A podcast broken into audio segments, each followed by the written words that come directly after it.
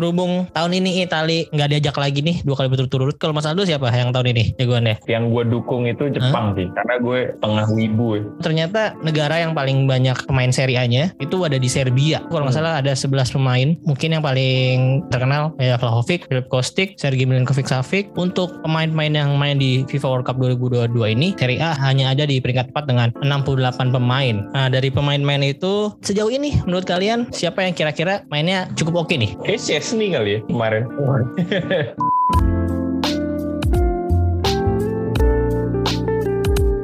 Halo selamat pagi, siang, sore, malam. Kembali lagi di Interisme Podcast Podcast yang bahas berita-berita seputar Inter Yang dikutip dari sosial media dan portal-portal berita olahraga. Nah apa kabar nih kalian teman-teman? Kayaknya pada begadang mulu ya Karena jadwalnya Ya kalau sekarang sih karena udah masuk ke match di ketiga Malam semua nih paling paling sore jam 10 Dan pertandingan kedua jam 2 pagi Karena hari ini gua ngetek tanggal 30 November Sebelum pertandingan kalau nggak salah Prancis Tunisia dan Denmark Australia Dan gua nggak sendirian nih Kali ini untuk ngomongin World Cup, gue mau mengajak teman-teman, teman-teman baru juga nih, baru kenal dari Twitter kenalannya. Langsung aja gue sambut podcast Ngalsio. Di sana ada Mas Aldo dan Mas Wanda. Halo Mas. Halo. Halo, halo Mas Rena. Apa kabar Mas? Semua podcast. Ya, halo. Baik. Mas Aldo baik, Mas Wanda gimana? Alhamdulillah baik juga. Piala Dunia nonton semua nggak nih tandingan? Apa yang malam-malam skip? gue sih tergantung timnya yang main. Hmm. Kalau ada kepentingan gue nonton, ya gue nonton. Kalau enggak, ya enggak. Ya seperti yang tadi gue present di awal, Ngalsio ini adalah sebuah akun Twitter yang memiliki sebuah podcast juga. Podcastnya ini ada di Spotify sama di YouTube ya mas ya? Yap. Ya. Materinya tuh sama atau berbeda nih yang di Spotify sama di YouTube? Apa cuma Sama convertan aja, Bro. audionya aja ya yang di Spotify itu ya? Iya benar-benar. Hmm. Cuman memang awalnya dulu itu memang cuma di Sp- Spotify doang kan. Ya semenjak pandemi lah baru gerak ke YouTube. Oke, ini awalnya tuh langsung podcast atau akun fanbase aja dulu yang ngomongin seri A? Twitter dulu sih. Info Serie A dulu. Hmm, awalnya info seri A. Ya. Info Serie A. Terus getter teman-teman yang lain. Jadi terbentuklah Ngasio. Terus gue juga kalau dibilang join, gue join baru terakhir kayaknya. Gara-gara gue di invite juga awalnya. Terus nggak tahu kenapa pada jadi mau nyuruh gue join. Jadi ya berempat sekarang. Hmm, berarti awalnya dari yang akun Twitter dulu ya, info underscore seri A ya. Twitter dulu. Ya benar. Iya. Nah, ini followersnya udah 80 ribu nih. Berarti ini awalnya dari 2010 berarti mas ya? Dari Iya, 2010 ada penggiatnya satu orang dan temannya gitu. Ada lebih jadul lagi lah dari generasi kita yang sekarang nih yang ngurusin Twitternya. Kalau pencetus di Ngalsio-nya nih untuk podcastnya tuh siapa? Ada namanya Mas Isan Kodri, dia juga admin info Syariah yang gue nggak tahu yang pertama atau yang berapa ya, tapi yang ngajakin gue sih dia awal-awal dulu di Spotify ya. Dan pertama pun namanya langsung Alsio gitu di Spotify terus ketika memutuskan untuk ke YouTube ya tetap mempertahankan nama Alsio. Kalau untuk sampai sekarang member Ngalsio-nya sendiri yang yang untuk podcast ada berapa mas? Berapa deh ya? Empat apa lima ya? Empat Empat ya. Berarti ada Mas Aldo, Mas Wanda, terus dua lagi siapa? ada Mas Adit dari Ada. Kasa Milan Podcast Oh. sama Romzi berlima Sama Isan, berarti lima lah. Romzi dan nama Isan berarti lima berlima. Oh lima. Oh seru juga. Berarti kalau kalian ngetek itu selalu ketemu langsung atau kayak kita nih kayak via online gini Zoom juga? Eh, awalnya ketemu langsung, tapi kemarin pandemi itu sempat beberapa kali via Zoom. Terus belakangan karena pandemi udah turun ya, kita coba langsung ketemu lagi, ngetek video lagi bareng-bareng. Tapi ya sekarang ya vakum lagi gitu. Berarti kalian ini base-nya Jabodetabek ya semuanya ya? ya, Apa ada yang di luar pulau, luar Jawa ada nggak? eh, nggak ada. Jabodetabek ya. Kalau ngetek paling di sekitaran Jakarta berarti ya. Ya mayoritas Depok lah. Oh Depok. Terus Depok Gua doang yang bukan Depok.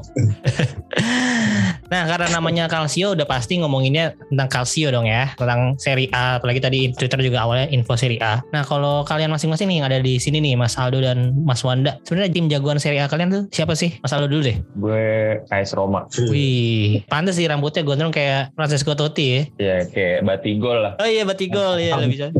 Kalau Totti agak blonde blonde. Kalau Mas Wanda apa nih Mas? Uh, gue Inter. Wih, temen gue berarti Mas Wanda. Interisti ya. Sedulur, sedulur. Yo, kalau hmm. boleh tahu masing-masing dari kapan nih mulai ngefans? Kalau Mas Aldo dari kapan nama Roma? Dari musim 99 2000 sih kalau gue pertama kali nonton Roma. Masih kecil gitu gara-gara ngeliat Totti. Ini orang jago banget. Ya udahlah gue ngefans aja sama Roma. Kebetulan tahun depannya langsung Scudetto. Iya, langsung Scudetto ya. Oke, berarti yang bikin jatuh cinta Rasiko Totti ya? Iya, Totti. Kalau Mas Manda, mulai kapan Mas? Ya, yang waktu Inter gagal Scudetto tuh yang lawan Lazio terakhir yang kalah hmm, 4-2. Yang Gresco ya? Ya. Kenapa Gresco ya? Berarti... Nah, itu sangat membekas lah ya buat gue. Walaupun kalah gitu, apalagi ketika ngeliat Ronaldo nangis di bench itu kayak menimbulkan rasa empati lah. Terutama Ronaldo ya, karena Ronaldo-nya nangis. Terus belakangan ya udah makin, oh udahlah Inter aja gitu. Apalagi ditambah dengan datangnya Alvaro Recoba. Ini pemain menurut gue sih gila ya dengan tenan ke kanan kiri dia bisa ya, pokoknya terus, Recoba debut kan langsung golin golin dua kalau nggak salah ya. Lawan Brescia kok kayaknya. Hmm. nah itu jadi pemain kesukaan gue juga nih Alvaro Recoba. Kalau yang bikin jatuh cinta berarti Recoba apa Ronaldo nya nih kalau Mas Wanda? Yang bikin jatuh cinta sebenarnya sih si Recoba ya. Karena uh, yang bener-bener bikin kayak kita lupa nih ada di klub lain itu ada siapa ada siapa gitu. Kayak tadi Aldo bilang Totti gue juga awalnya suka Totti tapi di Inter ada Rekoba ya udah. Tinggal kasarnya dia ngambil ancang-ancang pun kita udah kayak mau bangkit dari tempat duduk gitu untuk merayain gol semagis itu sih Rekoba menurut gue oke nah berarti gue udah tahu nih sekarang Mas Aldo nih fans Roma Mas Wanda fans Inter sama kayak gue nah kalau kan udah kita sebut tadi di awal juga lagi musim Piala Dunia nih yang pas kita ngetek aja nih bentar lagi setengah jam lagi bakal mulai lagi pertandingan match D3 nah sampai ke match D3 ini gimana World Cup 2022 yang sekarang nih? Kalau menurut Mas Aldo dulu deh. World Cup menurut gue sekarang sih lebih startingnya mungkin gak begitu seru ya. Karena terlalu banyak konflik dan juga berada di tengah-tengah liga. Jadi apa ya, tidak ditunggu-tunggu gitu. Jadi kayak pengen buru-buru selesai sebenarnya. Tapi at the end ketika World Cup sudah berjalan, gue malah suka sih. Karena tidak semua tim auto lolos gitu. Jadi butuh match day ketiga nih untuk lolos itu yang seru dan sisi kejutnya juga tim-tim Asia kan mendulang poin nggak cuma jadi apa ya basian doang di World Cup itu sih yang bikin seru. Hmm, iya. Yang baru lolos di match day kedua cuma Prancis sama Portugal doang ya kalau nggak salah. Apa berarti sama Brazil sama Brazil? Tiga ya? Brazil. Ya. Hmm. Oke. Okay. Kalau menurut Mas Aldo gimana nih? Kalau secara pertandingan eh, apakah pertandingan-pertandingan sekarang lebih seru dari World Cup yang sebelum-sebelumnya karena banyak banget di match day awal tuh yang kosong-kosong skornya. Uh, iya sih sebenarnya banyak yang kosong-kosong tapi karena kebetulan gue itu nonton yang tim Asia jadi menurut gue seru sih kebetulan yang kosong-kosong gak gue tonton jadi hmm. ya dilindungi Tuhan kali nggak usah nonton gitu yang gue malah nonton Arab Jepang Iran itu malah gongnya Piala Dunia menurut gue. Yang lain sih nggak penting jadinya. Iya iya. Ya kalau Mas Wanda gimana? Beda nggak? Kalau dari penyelenggaranya kan kita tahu sendiri di Qatar negara Timur Tengah pertama yang menjadi tuan rumah. Terus banyak banget kan di sana ada peraturan segala macem. Nah, untuk penontonnya pun nggak boleh katanya nggak boleh baju terbuka terus nggak boleh uh, cewek cowok tuh di, uh, maksudnya nggak boleh pelukan segala macem. Nah ini kan beda banget sama Piala Dunia Piala Dunia yang udah kita tonton sebelum sebelumnya nih. Nah hal-hal yang kayak gitu tuh bikin atmosfernya atau vibesnya tuh jadi nggak seru nggak sih kalau gua bilang sih lebih malah jadi seru ya karena ini kan jadi perbedaan tersendiri di gelaran Piala Dunia dan uh, ya mungkin secara nggak langsung pembelajaran juga lah buat fans-fans pertama yang Eropa ya yang biasa apa ya dengan kebebasan mereka gitu. Sekarang di Qatar ya mereka nggak bisa seenaknya mereka karena ada peraturan ya berhubung Qatarnya juga negara Islam, peraturannya juga saklek juga di sana. Jadi menurut gue sih dengan perbedaan ini harusnya sih lebih menarik ya. Dan kelihatan lah ketika ya untungnya fans-fans di luar negeri itu ketika datang ke Qatar ya walaupun ada mungkin ada penolakan ya kayak soal LGBT atau apa gitu ketika mereka udah nyampe ya mereka menikmati. Bahkan ada yang pakai kayak dari fans Belanda atau dari dari negara Eropa mana gitu uh, mereka mencoba membaur dengan warga lokal pakai pakaian-pakaian tradisional itu kan cara uh, menghormati penduduk lokal juga. Dan itu menurut gue sih salah satu hal menarik yang nggak dipunyain sama negara-negara lain lah ya kayak dulu 2010 Afrika Selatan punya Vuvuzela dan sekarang di Qatar ya dengan kearifan lokalnya di Qatar memperkenalkan budaya mereka sendiri itu di luar ini ya di luar pertandingan. Tapi balik lagi kayak yang tadi Aldo bilang sih, gue sempat ada estimate juga sama Piala Dunia tahun ini karena ya masalah-masalah kayak human right, terus uh, migrant care gitu-gitu sih cukup mengganggu sebenarnya. Apalagi kan jelang-jelang kompetisi Eropa berakhir kemarin itu sempat banyak boykot ya, boykot terhadap Piala Dunia dan itu uh, cukup mengganggu gitu. Tapi ketika Piala Dunia udah mulai, ya kita sama aja menikmati kayak yang udah-udah. Oke. Nah sebelum kita jauh lebih lanjut ngomongin World Cup-nya, gue mau tanya dulu nih, Piala Dunia kalian yang pertama tuh masing-masing tahun berapa? Kalau gue, jujur aja gue baru 2002 yang bener-bener gue udah mulai ngerti bola. Kalau Mas Aldo tahun berapa Mas? Kalau ngerti bola ya Piala Dunia 2002, kalau Euro 2000. Hmm, berarti Mas Aldo nih kalau secara umur agak lebih senior dari gue nih. Kayaknya kelahiran 92 93 ya? Betul banget gue 92. Oke, benar. Kalau Mas Wanda nih, kalau Mas Wanda tahun 2000 berapa Mas? Nonton itu 2002. Hah? 98 sempat nonton, cuman finalnya doang sih Brazil Prancis dari grup fase grup sampai semifinal gua nggak nonton tuh 98 tapi 2002 dari awal udah eh, sampai terakhir pun Brazil angkat piala juga tonton. Hmm, berarti ini kalau Mas Wanda bahkan lebih senior lagi karena 98 udah sempat nonton juga ya finalnya bahkan ya. Udah.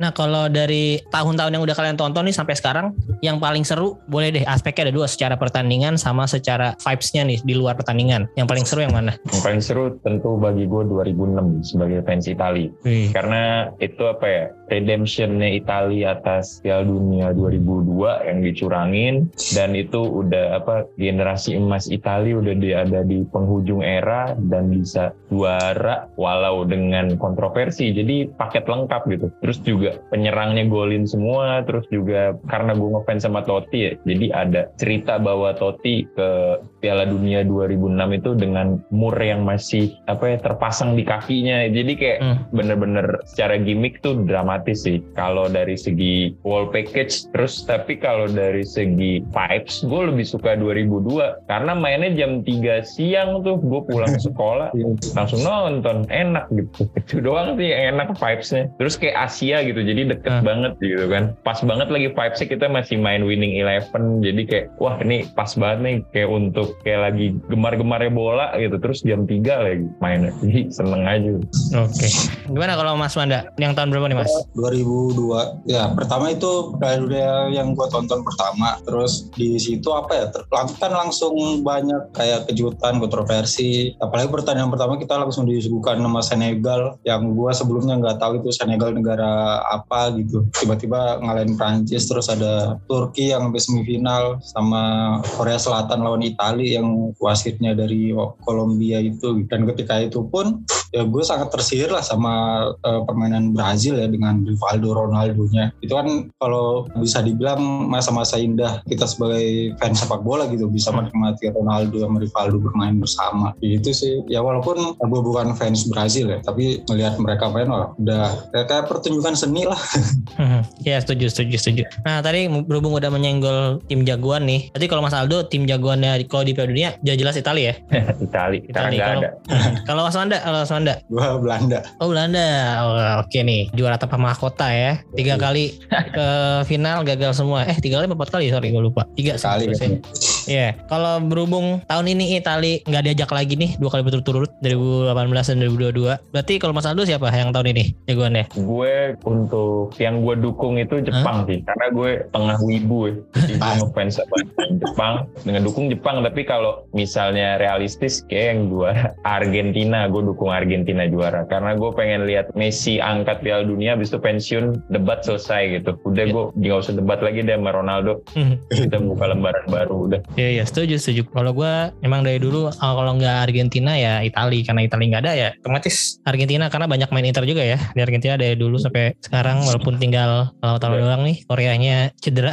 Di udah umum itu terakhir. fans Inter pasti fans Argen. Udah dari dulu. Iya, karena ya Zanetti juga. Nah kalau Italia nggak lolos nih, ternyata negara yang paling banyak pemain Serie A-nya itu ada di Serbia. Serbia tuh kalau nggak Hmm. salah ada 11 pemain. Mungkin yang paling namanya bersinar tuh maksudnya yang yang terkenal ya Vlahovic, Filip Kostic, Sergei Milinkovic Savic. Terus ya Milinkovic ada dua ya, ada kiper sama yang gelandang. Terus siapa lagi ya?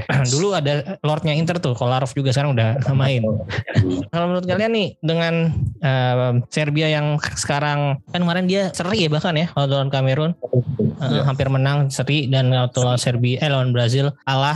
Ini emang level mereka segitu aja atau seharusnya mereka bisa lebih nih karena dari main-main menurut gue bagus si Serbia ini. Ya mestinya bisa melangkah lebih jauh sih, nggak cuma satu poin doang menurut gue. Kan sekarang dia baru ngumpulin satu poin doang kan. Tapi itulah sepak bola kemarin kemarin mereka apa ya salah satu pertandingan terbaik World Cup kan lawan Kamerun. Kamerun. yang itu mereka udah aim untuk menang tapi belum kejadian aja tapi ini masih bisa bisa lolos kan asal beberapa syarat menang dan Swissnya kalah kayak gitu gitulah gue masih berharap bisa lolos sih Serbia karena secara materi udah bagus tapi ada isu juga kan ada isu bahwa yang baru tuh isu Vlahovic ya Wan ya? Hmm. Iya ya. Kenapa tuh Iya, Mas Wanda? Lovic itu. Isu serong. Vlahovic main Oh, serong Pantesan dia jarang nanti di jadi boleh. starter ya. Gak pernah bahkan ya. Lo, lo lihat di berita-berita nggak tahu sih valid atau enggak intinya tapi dia itu ya diterpa isu lah internal jadi nggak full power mungkin nggak fokus ya semoga lebih baik aja sih Hmm. untuk Serbia Iya iya, pantesan dia dua pertandingan gak pernah starter yang main malah si Mitrovic atau Petkovic gitu.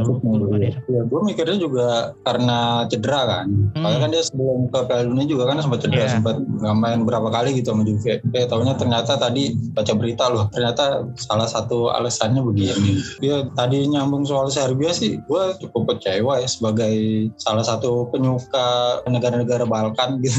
Karena ya tadi Serbia secara squad nggak kekurangan apa-apa lah. Mereka pemain eh, semuanya di level atas semua gitu. Mayoritas di Serie A dan kita kenal juga gitu kan. Terus pelatihnya juga legend gitu, si Dragan Stojkovic. Mereka kalah lawan Brazil oke lah karena ya level Brazil udah beda. Tapi imbang lawan Kamerun setelah unggul 3-1 itu kayak terkesan ya Serbia levelnya ya cuma segitu doang. Padahal dari segi pemain squad mereka nggak kekurangan apa-apa. Setuju setuju. Karena bahkan di World Cup qualifier mereka tuh jadi juara grup di atas Portugal ya si Serbia Iya. ini. Nah, jadi lolos otomatis tanpa playoff lagi tuh kemarin. Hmm. Dan ngalahin Portugal di ini juga di kandang Portugal juga gitu kan. Hmm. Nah ini kasihan banget berarti fans Juve ya Si Vlahovicnya lagi ada isu main serong Juve-nya juga pada ditinggal oleh petinggi-petingginya nih Azab? Ini podcasternya Ngalsio ada yang fans Juve nggak? Ah, nggak ada. Nggak ada ya. Oh. Oke. Nah, nih kalau gue baca dari footballstripitalia.net, eh, tadi seperti gue bilang tadi negara yang paling banyak main Serie A-nya itu ada Serbia. Terus di bawahnya ada Polandia yang akan eh, main lawan Argentina jam dini hari nanti ya. Dia ada 9 orang, bahkan harusnya 10 kalau si Dragoski nggak patah kakinya. Terus di bawahnya ada Argentina, eh, bahkan bisa lebih kalau si Nico Gonzalez sama Korea juga nggak cedera. Terus eh, Kroasia 4, Kamerun 4, Belanda 4, Brazil 3, Prancis 3, Uruguay 3. Jadi ya mayoritas sih tim-tim yang ini lah ya, yang unggulan dan tim-tim kuda hitam nih yang banyak main Serie A yang main di Piala Dunia kali ini. Oke, kalau dari eh, ini situs statista.com untuk pemain-pemain yang main di FIFA World Cup 2022 ini, liga yang paling banyak penyumbang pemainnya itu ya tetap udah pasti Premier League dengan 136 pemain, La Liga 83, Bundesliga 76 dan Serie A hanya ada di peringkat 4 dengan 68 pemain. Nah, dari pemain-pemain itu sejauh ini menurut kalian siapa yang kira-kira mainnya cukup oke nih? Siapa pemain Serie A yang oke? Kayaknya kayak Chesney kali ya Chesney kemarin. Kalau nggak ada Chesney mungkin udah kalah kalau gitu. Pas lawan Arab ya? Arab kan ya? Iya. Ah, Chesney itu karena gue sering nonton dia waktu di Roma ya. Hmm. dan juga di ya Juve lah ngikutin beritanya. Dia itu kiper yang bikin Alisson jadi cadangan Iya. dan Buffon jadi cadangan. Kurang sakti apa lagi gitu kan. Nah lo lihat dia tuh pas lagi lawan Arab itu itu itu hebat sekali sih di luar itu emang Chesney mainnya bagus lah kalau untuk main di timnas itu Hmm. doang yang tiba-tiba immediately timbul di kepala gue siapa yang bagus udah Chesney Iya sih, ya sejauh ini karena sebagai fans Inter pasti gue akan nonton terus negara-negara ada main Internya. Gue udah nonton Dumfries, ya elah di Euro dia bagus, di sekarang Piala Dunia beda 2 tahun doang. Mungkin gue nggak tahu karena kebawa dari mainnya di Inter kali ya. Jadi bapuk kalau menurut gue.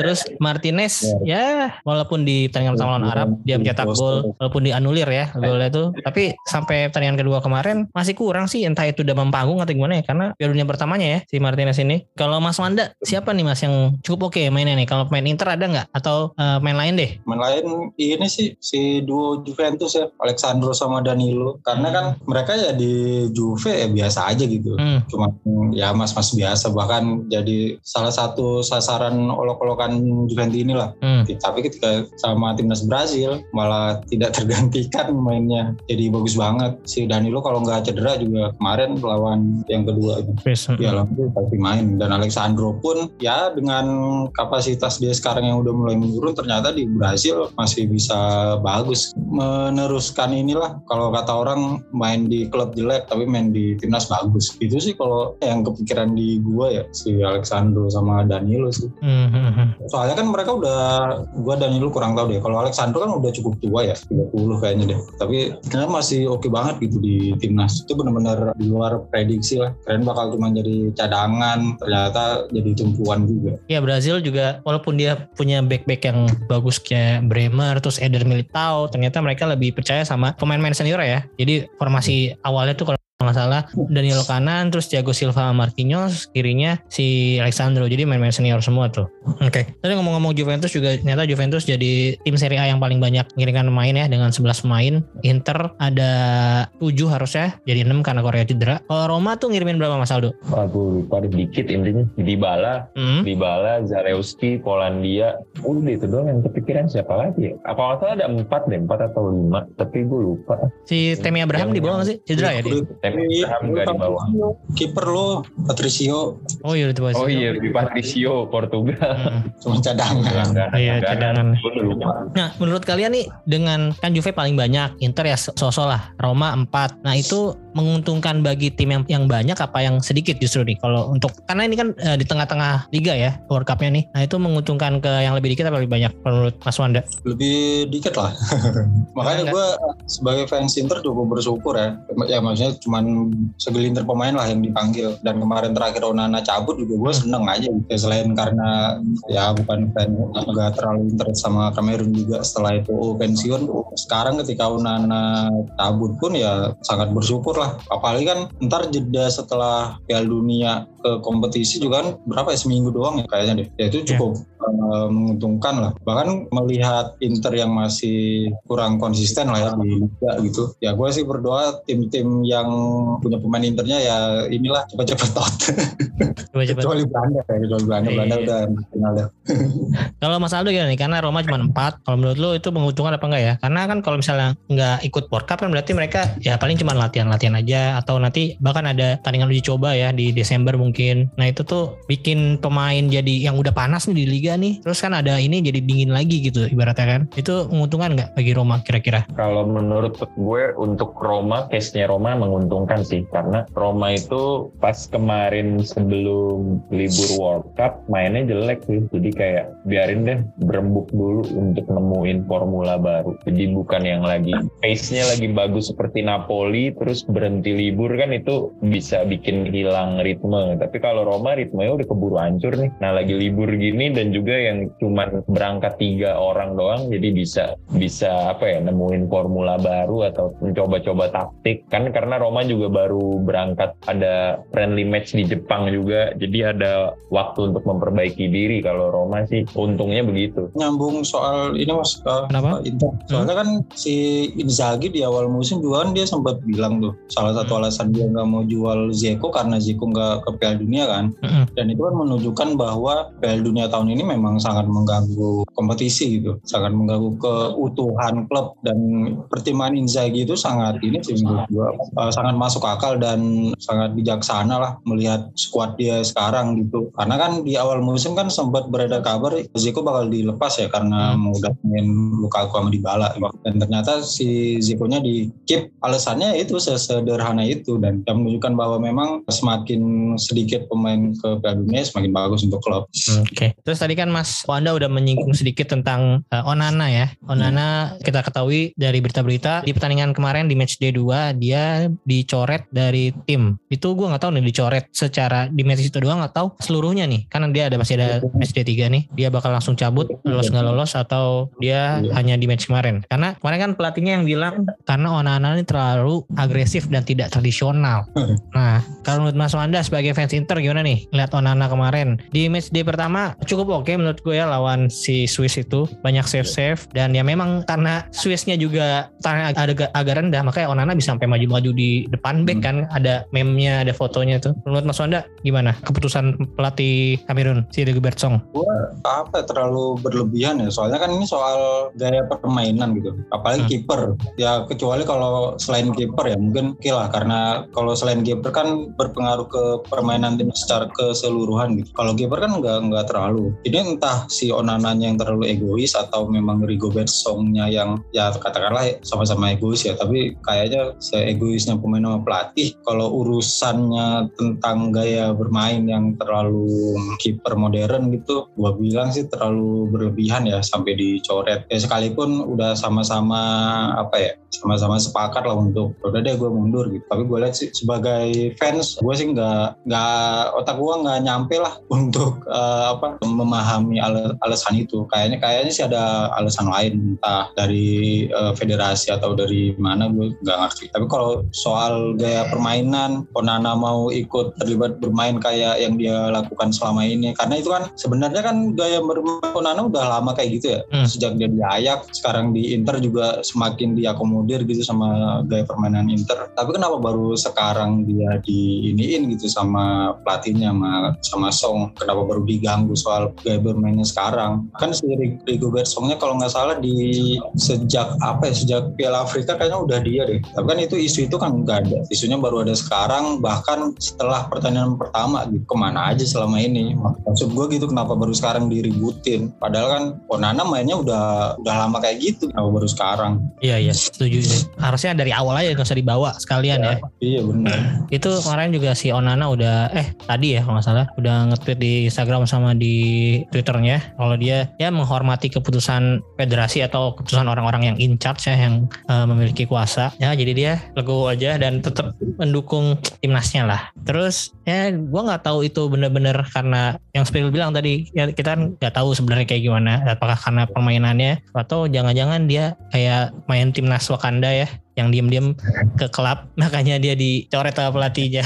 Dan katanya memang ada campur tangan ini ya Iwan bulenya Kamerun sama Leto itu oh, iya.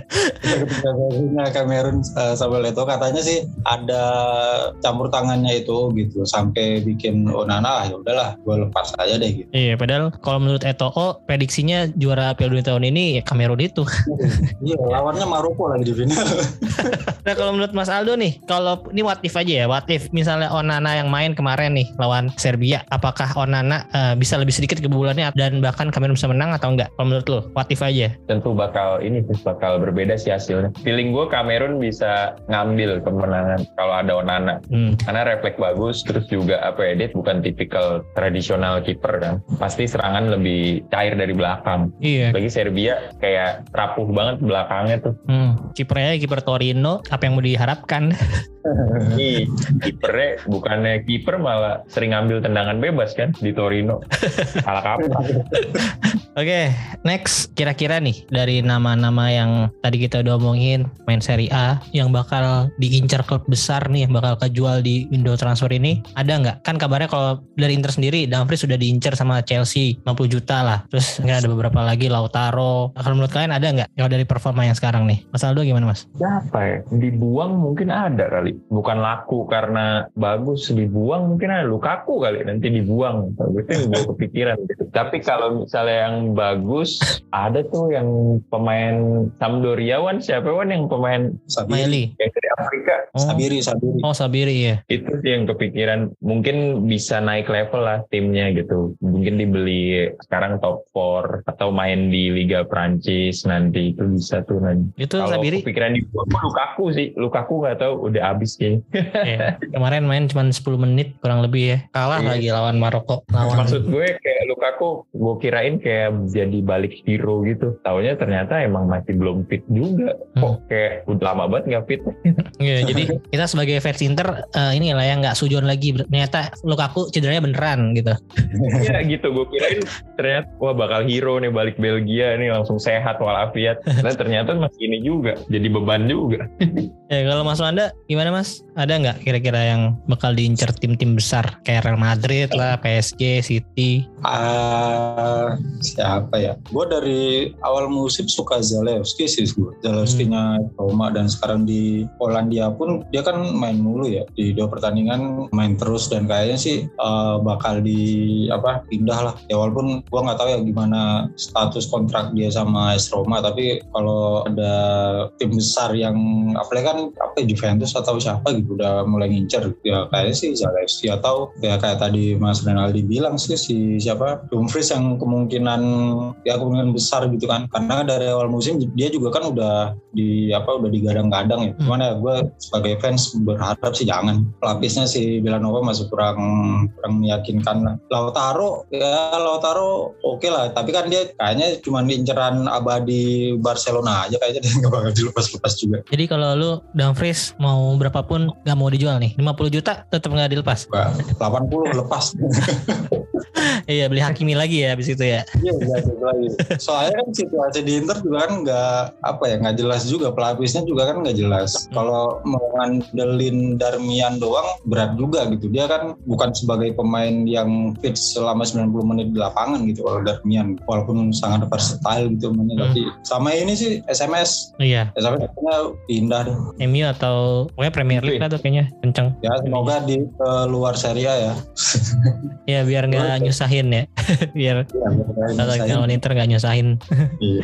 Oke, okay, kalau tadi kita ngomongin pemain-pemain, balik lagi kita ngomongin ke negara-negaranya nih. Sejauh ini uh, udah sampai match D3 setengah eh ya dua dua grup udah selesai. Tim mana yang paling mengejutkan? Karena kita tahu sendiri banyak upset-upset ya. Argentina, iya. Jerman, Jepang juga kalah ternyata lawan Costa Rica. Menurut kalian yang mana nih? Masal dulu deh. Yang paling mengagetkan sih Arab sih. Arab menang lawan Argentina itu wujud doa kita di jabah langit gitu. nah, maksudnya apa ya? Kita kita tahu 2002 Arab dibantai 8-0. Jadi kayak gue tuh nobar di kantor soalnya. Jadi hmm. kayak aduh berapa gol nih Messi nih? Messi hat trick kali ini, double hmm. hat trick kali. Terus ternyata pelatihnya Arab bukan sembarang beliau kan. Ternyata gua oh ternyata dia menang sama Pantai Gading sama Zambia kalau nggak salah baca ya. Hmm. Dan bawa Maroko pertama kali ke Tunisia atau Maroko ke Piala Dunia gitu. Ternyata memang jadi gue nonton 25 menit setelah penalti yang soft itu menurut hmm. gue terus kok Arab nih terjebak offside mulu gitu ini apa kebetulan apa Lautaro-nya kekencengan gitu kan. Soalnya depannya ngebut semua tuh. Yeah. wah ternyata yeah. emang emang sapnya pada lurus emang udah biasa sap lurus gitu. Jadi wah ini ini gokil. Ternyata emang well well coach gitu. Dilatih dengan baik dan pas di babak kedua itu Arab yang berbeda itu itu gue nggak pernah ngebayangin tim bernama Arab Saudi bermain seperti itu. Makanya kaget di pertandingan itu banget sih. Kalau Jepang gue emang ada yakinnya pasti bisa ngebalikin gitu. Karena itu pertandingan kedua yang menurut gue seru juga walau gue tahu hasilnya bakal ngagetin tuh Jepang. Karena dia nyimpen penyerang-penyerang jagonya gitu. Jadi kayak di babak kedua ketika udah tired leg pemain-pemain lawan masuk pemain pemain yang udah berpengalaman di Liga Inggris Liga Jerman baru masuk babak kedua jelas permainan langsung berubah. Tapi kalau surprise sih Arab sih. Itu doang. Iya iya, banyak banget eh, Argentina ke jebak offset ya. Iya, ya. banyak banget. Lebih banyak dari cornernya bahkan. Nah, mungkin ketika di jeda halftime tuh kan ada videonya kan pelatihnya marah-marah ngasih instruksi. Mungkin terakhirnya tuh ngasih instruksinya buat jebakan offset mohon diluruskan saf dan barisannya. Betul. Kan pakai dijawab kan Samina wa Tona kan langsung. Kami dengar dan kami patuhi. Oke, kalau Mas Wanda sendiri uh, siapa nih? Di mana? Yang mengejutkan dalam arti negatif ya, gue hmm. Belgia. Pertama Belgia itu ini tim udah habis dari di semua lini udah habis lah. Lo masih ngandelin Vertonghen sama Alderweireld di belakang itu menunjukkan bahwa pelatih-pelatih kardus lah si siapa Martinez. Martinez. Ya, terus di, di depan masih ngandelin Baswai padahal ada Leonard apa Leandro Trossard di Brighton yang lagi gacor. Itu ya menurut gua bener-bener nggak apa ya bener-bener mengejutkan. Ya udah Belgia siap-siap ini lagi lah ke masa-masa jahiliyah lagi. Karena kan sekarang generasi emasnya De, iya. De Bruyne Lukaku segala macam kan udah udah 30 tahunan ya, yang baru ini kan nggak ada yang nongol cuman Charles De Ketelaere juga kurang lah. Dia juga nggak pernah dimainin kayaknya di Piala Dunia terus di Milan juga cadangan gitu kan. Ya itu sih yang negatifnya ya. Mm-hmm. kalau yang positifnya gue tadinya mau jawab Arab Saudi tapi ketika mereka lawan Polandia kebalik ke setelan pabrik nih ternyata. Hmm. Jadi ya gue harus memilih Maroko sih. Maroko menurut gue gila sih karena di peran pertama kan tahan imbang Kroasia gitu. Hmm. finalis gitu di Rusia terus Hmm. pemainnya juga masih di era emas semua gitu kan ya kecuali mungkin Modric ya yang udah ini by the way gue baru tahu Kroasia masih ada Marko Livaja Golin lah yang kemarin ya. lagi buset. Kemarin main in- mantan main Inter yang cetak asis sama gol tuh Perisic dua asis, Rivaja satu gol. ya jadi kalau dibilang yang mengejutkan sih Maroko. Apalagi kan ya berbeda sama Arab ya. Arab pelatihnya ya ini orang Perancis dan udah Hmm. terkenal lah di juara di Afrika sama Pantai Gading sama Zambia gitu. Terus bawa Maroko di 2018 kali ini pertama setelah berapa tahun gitu. Kalau Maroko ini kan pelatihnya pelatih lokal ya legenda sendiri. Terus sekarang pun pemainnya juga memang bagus-bagus di ya rata lah semua lini gitu bagus-bagus di kiper ada Bono di back ada si Saiz terus Hakimi si Ziyech balik lagi gitu kan dan kemarin ketika menang menangnya lawan siapa ya lawan Belgia. Belgia ya Mm-mm. Iya, lawan Belgia itu wah itu udah menunjukkan bahwa Maroko harusnya sih bisa ini sih bisa apa, menjawab keraguan kita terhadap kemarin Jepang yang ya sempat menang terus kalah, Hmm. Arab yang sempat menang terus kalah gitu. Ya, harapan gue sih Maroko bisa lolos lah ke enam besar biar nggak anti klimaks kayak Arab sama Jepang. Ya, setuju, setuju. Maroko tinggal lawan Kanada, Kanada ya. Dan Kanada pun udah nggak ada asa untuk lolos, jadi Nggak harusnya sih Maroko lebih fight nih mainnya. Nggak bisa, iya benar. Iya. Nah, kalau gitu kan sekarang udah match di ketiga nih. Sebenarnya kalau dari awal turnamen ini dimulai, pertandingan yang paling kalian pengen tonton tuh pertandingan mana ya? Apakah USA lawan Iran Nah, atau itu atau yang, kema- yang kemarin kan semalam ya? Atau Ya. Jerman Spanyol atau bahkan ini nih Uruguay Ghana yang banyak kontroversi di 2010 ya? Mas Wando yang mana? Iran, Iran Amerika karena memang ya ini negara kan ya musuh bebuyutan lah di luar sepak bola kan Hmm. yang memang sangat menantikan apalagi kan ya grupnya ini kayak Iran ini dikepung blok barat banget kan Hmm. Amerika terus sama Inggris Wales yang eh, tetanggaan itu gitu jadi grup yang panasnya luar dalam lah Hmm. itu sih sama apa ya sama kemarin Jerman Jepang juga gue sangat apa ya cukup eh, bikin penasaran karena Jepang kan banyak pemain di Bundesliga dan ternyata sangat luar biasanya Jepang bisa menang. Throwback inilah ya, throwback Italia Korea Selatan. Kalau Mas Aldo yang mana Mas? Tandingan mana yang sebenarnya di nanti-nanti atau ditunggu-tunggu untuk ditonton? Ya sama sih sama Wanda. Gue gue nunggu banget. Walau akhirnya nggak jadi nonton tuh Iran sama USA kan. Itu ya dari segi geopolitiknya sih yang seru. Jadi itu bukan not just about football doang. Hmm. Bahwa ya quote unquote tuh jihad lo juga dilakukan gitu kan. Kalau untuk Iran, apalagi lawan negara yang manggil football itu soccer. Jadi kayak dua kali tuh Nah. jihadnya kan ibaratnya. Nah yang kedua gue sama persis sama Jepang Jerman karena gue ada percaya diri waktu Jepang bisa menang lawan Jerman udah itu aja sih Hmm, hmm. tunggu-tunggu banget Kalau Ghana sama Uruguay enggak nih? Kan itu ada intrik kita pengen bahas dendam lah. Ghana juga sekarang kemarin lagi bagus Hmm. eh, menang lawan Korea Selatan. Terus Uruguay sekarang cuma satu poin ya kalau nggak salah ya. Seri lawan ini doang ya. Eh, Korsel ya. Heeh. Nah ini Suarez masih ada.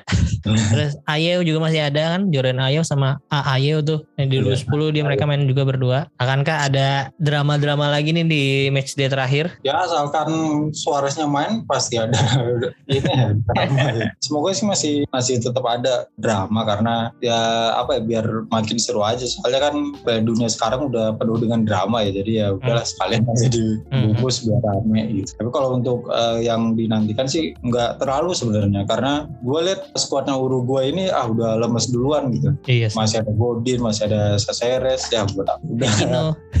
Iya masih ada Vecino, udah aki-aki semua masih dimainin, ah buat udah nggak menarik lagi gitu dan kelihatan ketika di dua pertandingan sama sekali nggak ada greget-gregetnya gitu Uruguay. Hmm. Jadi ya biasa aja sih. Bahkan lebih menunggu ini Portugal Korea Selatan sebenarnya. Karena kan pelatih pelatih Korea kan orang Portugal. Cuman sayangnya kan kemarin dia kartu merah jadi ya nggak bisa mendampingi timnya. Iya iya padahal Mas Wanda ternyata kalau dilihat-lihat juga mirip Cavani nih sebenarnya. Rambut sama kumis dan jenggotnya udah Cavani banget. Nggak bilang kayak Stiloto. iya. ternyata dia lebih duit lagi ya. Oke, Leuto. Berarti kalau dari permainan tim-tim yang berlaga dari qualifier, terus sempat mereka main di Nation League, di Euro, sampai uji coba-uji coba dan pertandingan yang terakhir sampai ini, prediksi kalian masing-masing nih yang paling realistis lah yang dari performanya nih. Kalau tadi kan Mas Aldo bilang Argentina, tapi ternyata Argentina juga di grup C ini agak terseok-seok. Kalau menurut lu masih Argentina atau enggak prediksi juaranya yang tahun ini? Hmm, gue masih Argentina nih. Masih ya? Masih Argentina. Banyak yang lebih terseok-seok. Karena Brazil gue nggak yakin. Jerman sih raja kompetisi juga masih nggak yakin. Argentina sih. Tapi gue sangat senang kalau prediksi gue salah dan ada juara baru. Udah itu aja. Hmm. Kalau Inggris gimana nih? Inggris kemarin Ya mainnya kagak kecuali Inggris. Ah, no. kecuali Inggris. Oh enggak ada. jadi masih belum coming home ya? Jangan. Never, never coming home. Enggak, lo menang menang lawan Iran aja negara quote unquote non sepak bola aja baru menang di match pertama langsung it's coming home gitu. Lo kalau mau pulang ya pulang aja gitu, jangan berjargon doang. Lawan Wallace semalam juga ya mereka banyak rotasi tapi ternyata masih ada Phil Foden, Marcus Rashford yang ternyata bisa membawa tim yang menang kemarin ya. Tapi menurut kalian masih belum ya kalau Inggris ya? Belum, belum. Lebih nggak rela sih, bukan belum nggak rela. Kalau Mas Wanda siapa Mas? Ya gue mencoba mengamini apa harapan Aldo ya bisa muncul juara dunia baru tahun ini Hmm. yaitu Belanda. Oh iya. Nggak, belum berharap apa tim dengan striker Johnson coba. Ya itu ini sih apa eh, mitos eh, bukan mitos ya. Di demitnya Belanda tuh kayaknya itu si Johnson main di Tottenham busuk terus ke Liga Meksiko apa? Liga Meksiko terus sekarang entah gue nggak tahu sekarang dia di mana atau di masuk timnas. Tapi sengaja kalau berkaca sama hasil-hasil di kualifikasi terus di Nation League sama beberapa pertandingan uji coba sebelum Piala Dunia kan Belanda termasuk nyari sempurna ya tak terkalahkan. Kebobolannya juga dikit kayaknya. Jadi sih gue tetap sebenarnya nggak yakin tapi berharap Belanda ini sih berharap Belanda bisa.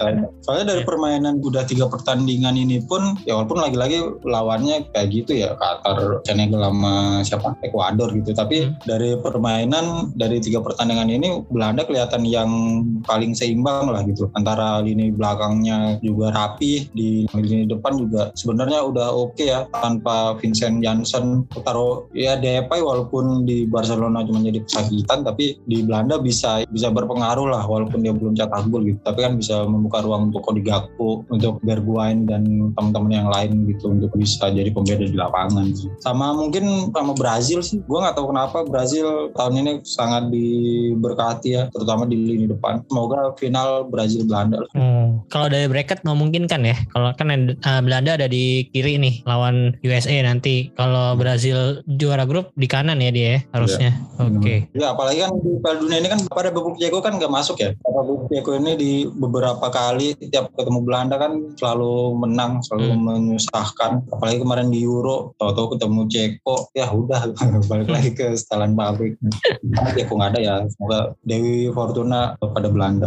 Oke. Ya tadi udah sempet nyerempet Cody Gakpo juga ya. Cody Gakpo sejauh ini jadi top skornya Belanda dengan 3 gol. Dan 3 gol ini kalau nggak salah dia debut ya, debut Piala Dunia ya. Jadi di pertandingan pertama dia cetak gol, kedua Ya. cetak gol, ketiga cetak gol itu cukup oke sih walaupun posisinya tuh sebenarnya bukan striker, bahkan dia tuh kayak ya SS atau IMF lah ya. Dan golnya juga lengkap. Ya golnya itu beda-beda gitu kan. Ada kepala, terus kaki kanan, kaki kiri, lengkap lah. Iya, oke. Nah, Cody Gakpo juga sebenarnya kalau gua sebagai fans Inter merupakan salah satu pemain yang boleh juga nih kayaknya kalau main di Inter nih jadi duet sama Lautaro lah karena Lukaku juga sekarang nggak bisa diharapin.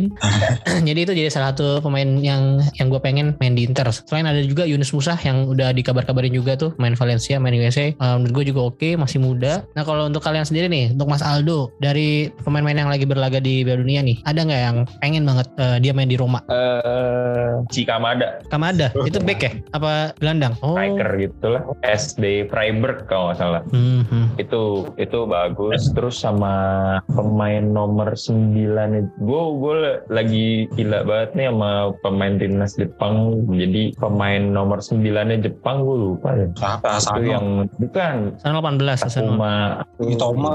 iya Mitoma Oh iya iya iya. namanya Hmm. Ini dong? Itu Nagatomo dong.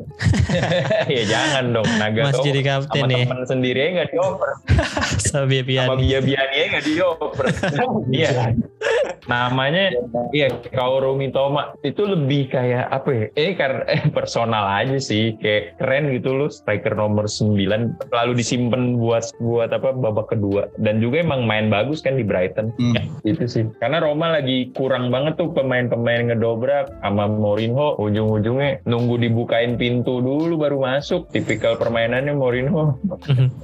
Iya sih. Berarti pengen mengembalikan, maksudnya bukan mengembalikan sih, pengen ada penerusnya Hidotoshi Nakata ya berarti ya, main-main Iya, Jepang di. Roma. juga biar marketnya meluas ke Asia Oh iya, gitu Iya iya. Kalau Mas Wanda nih, siapa Mas? Untuk di Inter nih kira-kira yang cocok. Tadi tuh Yunus Musa, Hmm. gue beberapa kali nonton Valencia memang cuman pengen lihat dia doang. Sebenarnya bukan karena permainannya, karena namanya aja keren, gitu. orang Amerika tapi namanya Musa. Dan ternyata dia kelebihan misalkan nanti Inter bisa dapetin dia, gitu. dia bisa bahasa Itali ternyata karena Wih. dia dulu sempat waktu kecil sempat tinggal di Itali sekarang sama Gattuso pun di Valencia ngomongnya iya. pakai Itali gitu Hmm. dan itu kan bisa jadi keuntungan tersendiri lah untuk Inter dan untuk Hmm. Musa sendiri karena ya adaptasi nggak nggak terlalu lebih panjang gitu tadi kalau tadi Mas Rinaldi bilang Gakpo sih gua masih agak ini ya mewanti-wanti kayak dulu si siapa Dumfries lah karena kan sebelumnya kan Inter nggak terlalu berjodoh nih sama pemain Belanda Mm-mm. sebelum masuk uh, Schneider ya Schneider doang ya. Uh, ya Schneider terus sekarang Dumfries gitu tapi gue nggak terlalu yakin apakah si Gakpo bisa adaptasi sama sepak bola Itali jadi ya mending Yunus Musa masih berapa 19 19. 20 tahun 19 tahun. Iya. Terus jadi nggak usah bayar les bahasa Italinya lagi ya, udah, udah lancar gitu. Iya. dan kayaknya secara karakter permainan ya cocok lah sama sama yang bakal diterapkan sama Inzaghi nanti bahkan lini tengah Inter kan udah cukup menua ya Kalnoglu, Mkhitaryan Ya. sangat cocok Oke. Nah, nih ini kan gue udah ngobrol sama beberapa teman-teman yang lain juga katanya bisa jadi salah satu faktor X untuk masing-masing liga nih, apalagi oleh Liga Italia nih. Liga Italia kan saat ini masih dipuncaki oleh Napoli ya, selisih 8 poin dengan peringkat 2 kalau nggak salah. Nah, menurut kalian nih, ya kan kalian mengamat mengamat seri A pastinya kan. Apakah sampai akhir musim nanti dengan adanya World Cup ini akan tetap Napoli yang bisa jadi pemuncak klasemen dan jadi juara Scudetto? Menurut Mas Aldo gimana? Semoga ya kalau gue sih nggak pernah percaya Spalletti bisa juara. Roma berapa kali sama Karena- Spalletti runner up? run up terus lah makanya runner up Iya. terus Inter juga kan? Iya. Dia spesialis gitu runner up. Dia emang apa napasnya panjang di awal akhir-akhir kan pasti menurun. Itu aja sih. Kepercayaan gue gue udah ngeliat Spalletti dari dulu. Pasti ada turunnya lah. Tinggal gimana rival-rivalnya nge-capture kesempatan itu. Karena nggak bisa nggak bisa deh Spalletti. Emang Napoli yang sekarang sangat impresif ya. Ini buku bukannya iri hati ya. Hmm. sangat impresif. Tapi tapi kelama kelamaan tidak seimpresif itu pasti ada antidotnya untuk mengalahkan Napoli kita tunggu aja lah Januari Februari Spalletti biasanya udah sadar tuh bahwa dia tidak bisa menangkan apa-apa gitu dia bangun dari mimpi gitu. Jadi kalau menurut lu gimana nih? Ya kita walaupun ini masih agak awal ya karena belum bergulir juga. Paruh musim aja belum kan. Nah menurut lu gimana yang kira-kira bisa jadi juara Serie A musim ini? Oke, kalau misalnya Napoli kepleset, gue vote Inter Scudetto sih. Asal Inzaghi-nya mau belajar terus ya. Itu aja sih. Karena akhir-akhir ini Inzaghi kayak evolve ya. Berubah lah. Ah, Jangan berhenti untuk berubah lah Inzaghi. Lo harus sadar apa kapasitas lo tuh. Lo sebagai pemain dulu cuman cadangan mati. Pelatih juga pelatih Lazio. Ya lo sadar diri lo sekarang megang Inter lo harus banyak belajar gitu. Jangan apa keras kepala gitu. Kalau berarti lu nggak pede nih sama Roma. Padahal Roma bisa ngalahin Inter loh 3-1. Eh, kalau Roma sih paling juaranya Europa League aja deh. Kayak DNA Eropa kan Mourinho. Step by step ya. Musim lalu Conference League, tahun ini Europa League, musim depan ya insya Allah UCL lah gitu. Nah kalau Mas Wanda sendiri gimana nih Mas? Pede gak nih sama Inter? Atau menurut lu tetap Napoli yang bisa jadi juara? gue kayaknya tetap Napoli ya walaupun sebenarnya eh, ada keraguan juga ya kayak tadi Aldo bilang faktornya ya Spalletti tapi lagi-lagi kalau kita ngelihat Napoli musim ini kan beda jauh banget gitu. mereka kedalaman skuadnya oke banget gitu waktu nontonin Napoli Liverpool di Liga Champions yang pemain dimasukin babak kedua sama yang dikeluarin itu ya levelnya sama nggak beda dan itu menunjukkan bahwa Napoli kedalaman skuadnya lagi paling oke lah menurut gue di Serie A musim ini ya. Dan itu kan yang nggak dimiliki sama Spalletti ketika dia ngelatih Inter, dia ngelatih Roma yang mana ketika itu ya kencengnya di di awal doang, di tengah sampai akhir ya kendor gitu kan. Itu salah satu faktornya karena kedalaman skuadnya kurang. Tapi sekarang sama Napoli Spalletti nggak ada alasan lagi dia punya squad yang oke banget gitu. Osimhen cedera dia masih ada Raspadori, Raspadori cedera masih ada Simeone. Itu kan uh, menunjukkan bahwa Napoli sebenarnya musim ini nggak ada kekurangan apa-apa. Bahkan di kiper pun Meret nggak ada, ada Sirigu yang udah kita semua tahu lah kiper makin tua makin jago gitu kan, makin aneh lah jagonya gitu. Kayaknya sih Napoli harusnya sih ngambil ya musim ini. Kalau nggak Napoli ya ya Inter sih. Cuman ya itu tadi kita lihat si Inzaghi ini sebatu apa gitu. Cuman sejauh ini kan udah mulai kelihatan nih Inzaghi udah mulai agak-agak kompromi sama ya masukan entah itu dari masukan fans atau staff atau pemainnya sendiri. Ketika uh, dia mulai sadar bahwa Handanovic semakin lama semakin terdiam terpaku di depan gawang. Nggak bisa selamanya Handanovic sekarang udah dimainin siapa? Uh, Onana. Terus ya di tengah pun dia kan udah mulai improvisasi nih. Hmm. Ketika Brozovic cedera coba si Aslani hmm. Aslaninya karena kan karakternya sama sama Bruzo yeah. tapi ternyata hmm. Aslani nggak bisa. Dia coba Mkhitaryan uh, kalau Noglu dijadiin regista dan hmm. itu berhasil banget ya dan itu menunjukkan bahwa Inzaghi udah improve lah secara permainan. Ya, semoga bisa ya kalau nggak Napoli Inter. Ya kayaknya sih fans-fans netral ridonya itu ya Inter sama Napoli yang juara ya. Ya amin amin. ada aja pas fans netral Milan. Iya kalau gue sih yang penting nggak di bawah Milan lagi sih musim ini. Iya. Oke, kalau gitu thank you banget nih untuk Mas Aldo dan Mas Wanda dari Ngalsio dari Info Seri A yang udah mau ngobrol sama gue di Interso Podcast. Sorry banget kalau sampai selarut ini nih jam 22.40 kita selesainya. Jadi nggak nonton babak pertama ini nih Prancis Tunisia.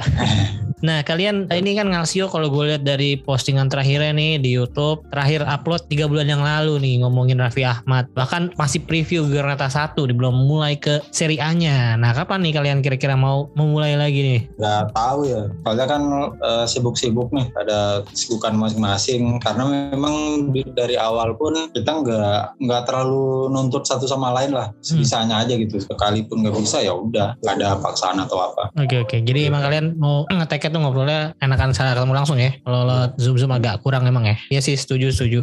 Kalau kita lihat kalau di YouTube subscribernya udah 1400 nih berarti udah ada 1400 orang yang nungguin episode baru kalian. Terus kalian selain di YouTube ada di mana lagi? YouTube, terus di Spotify, terus untuk sosmednya ada di Nalsio-nya ada di Instagram, ada juga ada di Twitter.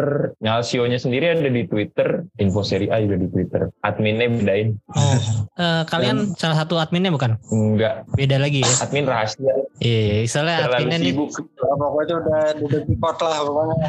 Iya, iya, iya, iya. Ya udah kalau gitu salam untuk uh, teman-teman yang nggak bisa hadir di sini nih, Mas Adit sama Mas siapa? Dua lagi? Tromzi yeah. sama Isan. Iya, iya. Ya, ya pokoknya sih selama YouTube kita belum ini lagi, kita usahakan di ini sih di space Twitter kan dia tiap lang match di itu kan minggu malam dia kan selalu space kan. Kan hmm. sekarang ya karena liga berhenti ya kita juga stop dulu. Oh, jadi penggantinya itu langsung ya live ya di Twitter biasanya sebelum Giornata mulai lah ya pokoknya ya di tiap minggu. Ini kalian-kalian yang ngisi berarti ya? Ya, kita-kita juga. Oke, kalau gitu sekali lagi terima kasih ya Mas ya untuk kalian teman-teman yang belum follow info seri A, silahkan langsung di follow di Twitter, Instagram, Ngalsio juga. Kalian kalau fans seri A, fans Inter belum afdol lah kalau belum follow akun ini. Dan yeah. kalian juga jangan lupa follow akun sosial media gue. Kalau di Twitter ada Interisme Media, kalau di Instagram Interisme Podcast. Kalian bisa dengerin podcast-podcast gue di Spotify, di Noise juga bisa, di Pogo FM bisa. Terserah kalian mau dengerin di mana.